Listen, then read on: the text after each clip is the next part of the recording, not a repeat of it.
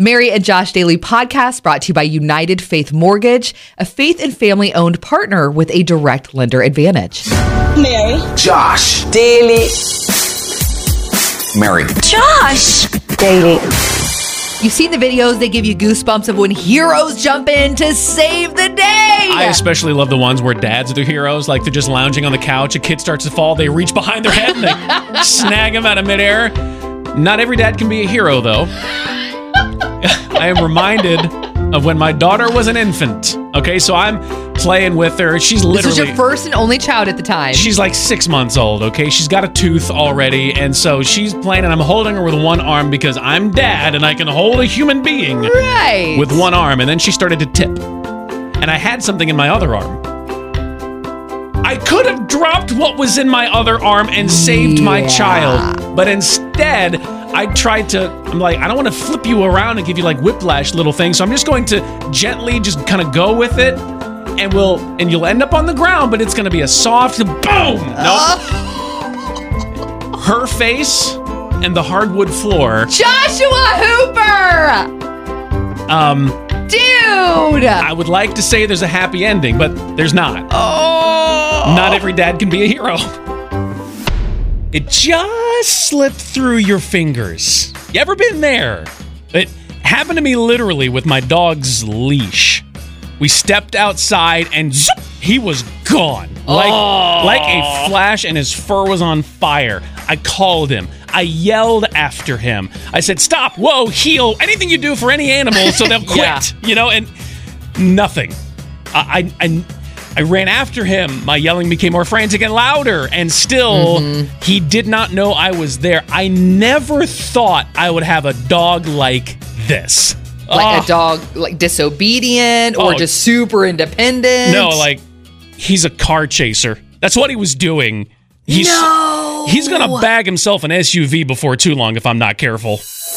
you know, when people say the good old days, you know, the thing back then that was Uh-huh. awesome and amazing and you miss. And, you know, going down that whole thought process, those things that we had as kids that were amazing and incredible, but would never fly in Oh. 2021. Oh, I got two words for you: lawn jarts. You remember those lawn Uh, jarts? yeah, I remember lawn jarts. So if you don't know what that is, it's uh like a huge half-pound metal spike with fins. They look like darts because hi, they were darts. You'd put hula hoops on the ground and try to land the lawn jart inside the hoop by throwing them a mile in the air. They were so heavy on the metal side, it would force it to land spike first into the ground. You can already see the problem. Mary, we were playing these one year when we were camping with our cousins. My cousin walks into an area where my brother's playing this, doesn't know it. The- I know, it's okay. The thing came down and stuck between her wrist and her watch. She did oh, another four inches, and this is a whole different story. Good, good. When she was just 10 years old, Gwen McLaughlin wrote the New York Yankees asking to be a ball girl in the dugout. They were her favorite team. aw. The team sent her a letter and said uh, she would do just fine like a boy, but because there were only men around, she would feel uncomfortable in the dugout. This was 60 Okay. years ago, okay? So let's put some a timestamp on this. And the letter just found its way back to the Yankees, and you guessed it. She got to be at the age of 70 a, a ball girl in the New York Yankees dugout. Gwen Oh McLaughlin. my goodness. I love the fact she wasn't bitter. She was glad to just get something on Yankees letterhead. That was great. But I love even more that the Yankees saw this and they were able to rewrite history. That is so good. And it's a reminder that ask for what you want. Yeah, right. It's okay Right. to ask for what you want. Cute kid stories. I'll explain in a second, but just gonna start with this. What can I do? What can I do? What can I do? What can I do? What in the What can I do? Mommy's not letting me do an iPad for no reason. what What is that? What is he saying there at the end? What was that? Okay, so that's my six year old Liam who said, Mama won't let me do my iPad for no reason. and then his battle cry is, What can I do? Because he's so bored after getting in trouble, Um. losing his device. So he's sitting on the couch singing this song. So I bust out my phone. I'm like, dude, Oh wow. you have four older kids. You've been through this journey before. Of they get in trouble, they lose their thing, and they're so bored. Yeah. What do I do? we talked a lot of, in my family about how it's a punishment more for the parents than it is for the kids. Um, how old is your son? Six. All right. Yeah, um, my kids are all double digit aged now, um, and we moved on from those younger years still being a mystery. So sorry, I got nothing. and now, a dog's bedtime prayer. What? Yep. Now I lay me down to sleep. The king sized bed is soft and deep. I sleep right in the center groove. My human beings can hardly move. I've, I've trapped their legs, they're tucked in tight, and here is where I pass the night. Stanza 2. no one disturbs me or dares intrude till morning comes and I want food. I sneak up slowly to begin and nibble on my human's chin. For morning's here, it's time to play. I always seem to get my way. Stanza 3. so thank you, Lord, for giving me this human person that I see, the one who hugs and holds me tight and shares their bed with me at night. Okay. Mm-hmm. You go from no pet guy, not giving into it, to sappy pet guy now. I mean, I don't know really what happened, but I do know I need to go home right now and hug my dog. Things have started changing for the better, but I want to be sure I don't lose the lessons that I've learned over the last 18 months. Being together, listening better to others, loving people well, managing my time. These are good but hard things to maintain. Thankfully, counselor Tina Dozer helping us navigate all the things. So we talked a lot about being intentional, intentionally loving people well, intentionally spending time with God, intentionally focusing on things that matter, not things that don't matter. But you can see it fade away as the busyness starts. Mm-hmm. I think sometimes that forces us to redefine what is everyday life. Like, what is it supposed to look like versus what do we make it into? That's good. I, I like the fact that you're kind of describing it as a blank chalkboard. For sure. I have families who have told me that during the crux of the pandemic, when everything was shut down and there were only, you know, five cars on the highway, and, you know, they did play more board games with their family and they did find themselves playing games with their kids on their phones or, or whatever it might be. The, the world stopped and we looked at each other and went, oh, we're all still right here. Mm-hmm. So now that the world's starting back up again, Josh, you're right. We get to paint it the way we want to paint it it gave us the opportunity to look back and go, wow, we've really busied ourselves into so many corners that we've lost a whole lot of relational time. So we get to be in charge of how we want to make it going forward. Of course, there's always some kind of debate going on. Uh, the most recent in the Olympic arena, literally. Um, the people who put this whole shindig together are saying for the nursing mom athletes, it's not looking like they're going to be allowed to bring their kids What? to the games. Um, um Uh huh.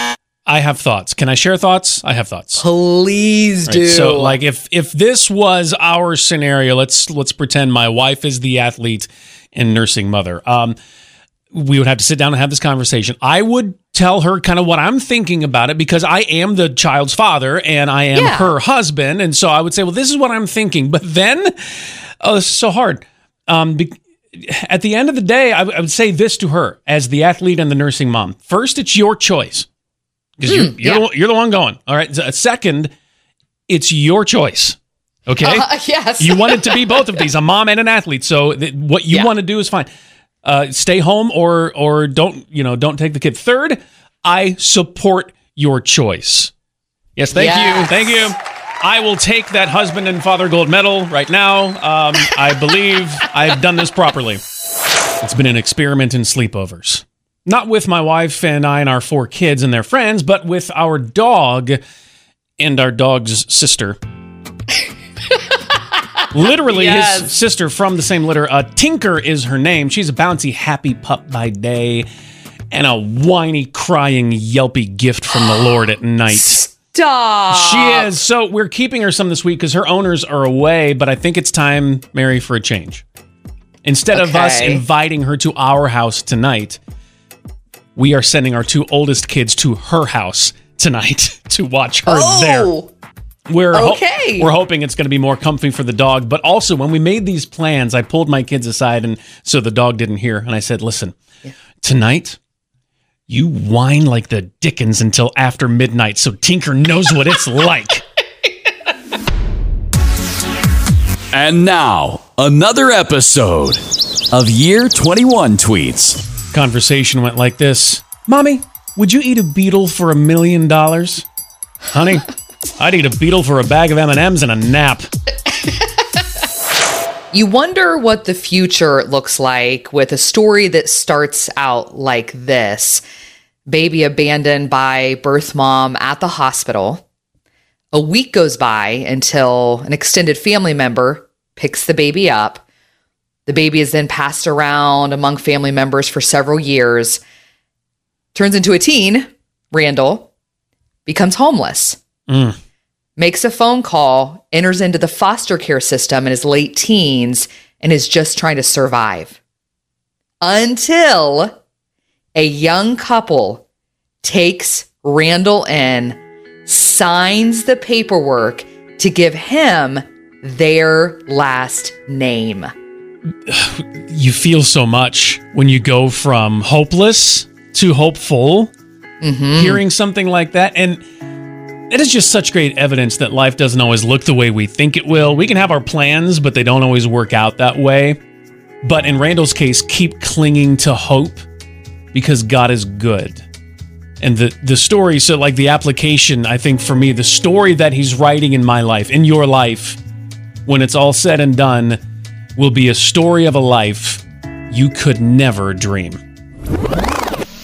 People love to reminisce about the good old days. Oh, the golden and years, yep. You want to bring stuff from back then to now, more specifically, those things we grew up with as kids that would never fly Mm-hmm. in 2021. I'm actually going to hit the Wayback Machine even further than when we were kids. Okay, Mary. I just Okay. found for the like I never knew this kind of toy existed. It's the Gilbert U238 Atomic Energy Lab. Uh-huh. Okay. Just saying atomic alone, I'm good. It's circa 1950. It contained actual uranium, which I think like when that's enriched or whatever, that's what creates nuclear weapons. okay. Sometimes I wonder, yes, how you and I, how did we survive our childhood? Now, like now, I'm wondering how the world survived my grandparents' childhood. Shout out to backseat drivers who think they have way better ideas on how to do everything you're doing, talking speed, music selection, maybe even the direction you're going. My name is Josh, and we all know this. The quickest path between two points is a straight line. But then the peanut gallery pipes up and is like, not if you're there for the journey. Well, listen, when you're working on a mortgage, you don't want the journey, you just want the destination. United Faith Mortgage can help you get there. They're going to take care of all of that tough driving stuff, and you can be in the back seat relaxing, what you'd want the backseat driver to do anyway. Just chill. They're going to help you through the process as a direct lender so they can save your family additional money and stress. Part of that means they'll even pay your appraisal fee for you from 300 to $500. United Faith Mortgage has partnered with the River because their core is the same as ours. It's faith and family. So give the backseat driver a snack so they'll be occupied by something else. And also hop in the back yourself so United Faith Mortgage can do the driving and get you to your mortgage destination. Go to unitedfaithmortgage.com. United Mortgage Corp, Melville, New York. NMLS number 1330. The Mary and Josh Daily Podcast is presented by United Faith Mortgage, produced by Josh Hooper. For more, go to riverradio.com or on Facebook, search 1049 The River or search Mornings with Mary and Josh.